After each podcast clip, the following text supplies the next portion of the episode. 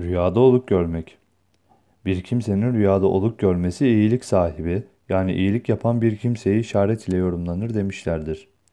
Yağmur yağmadığı halde bir oluktan su aktığını görmek, arkadan yani bir kişinin arkasından dedikodu, gıybet yapılmasını işarettir şeklinde yorumlanmıştır. Yağmur yağarken akması ise bolluk, bereketi işaret eder denmiştir.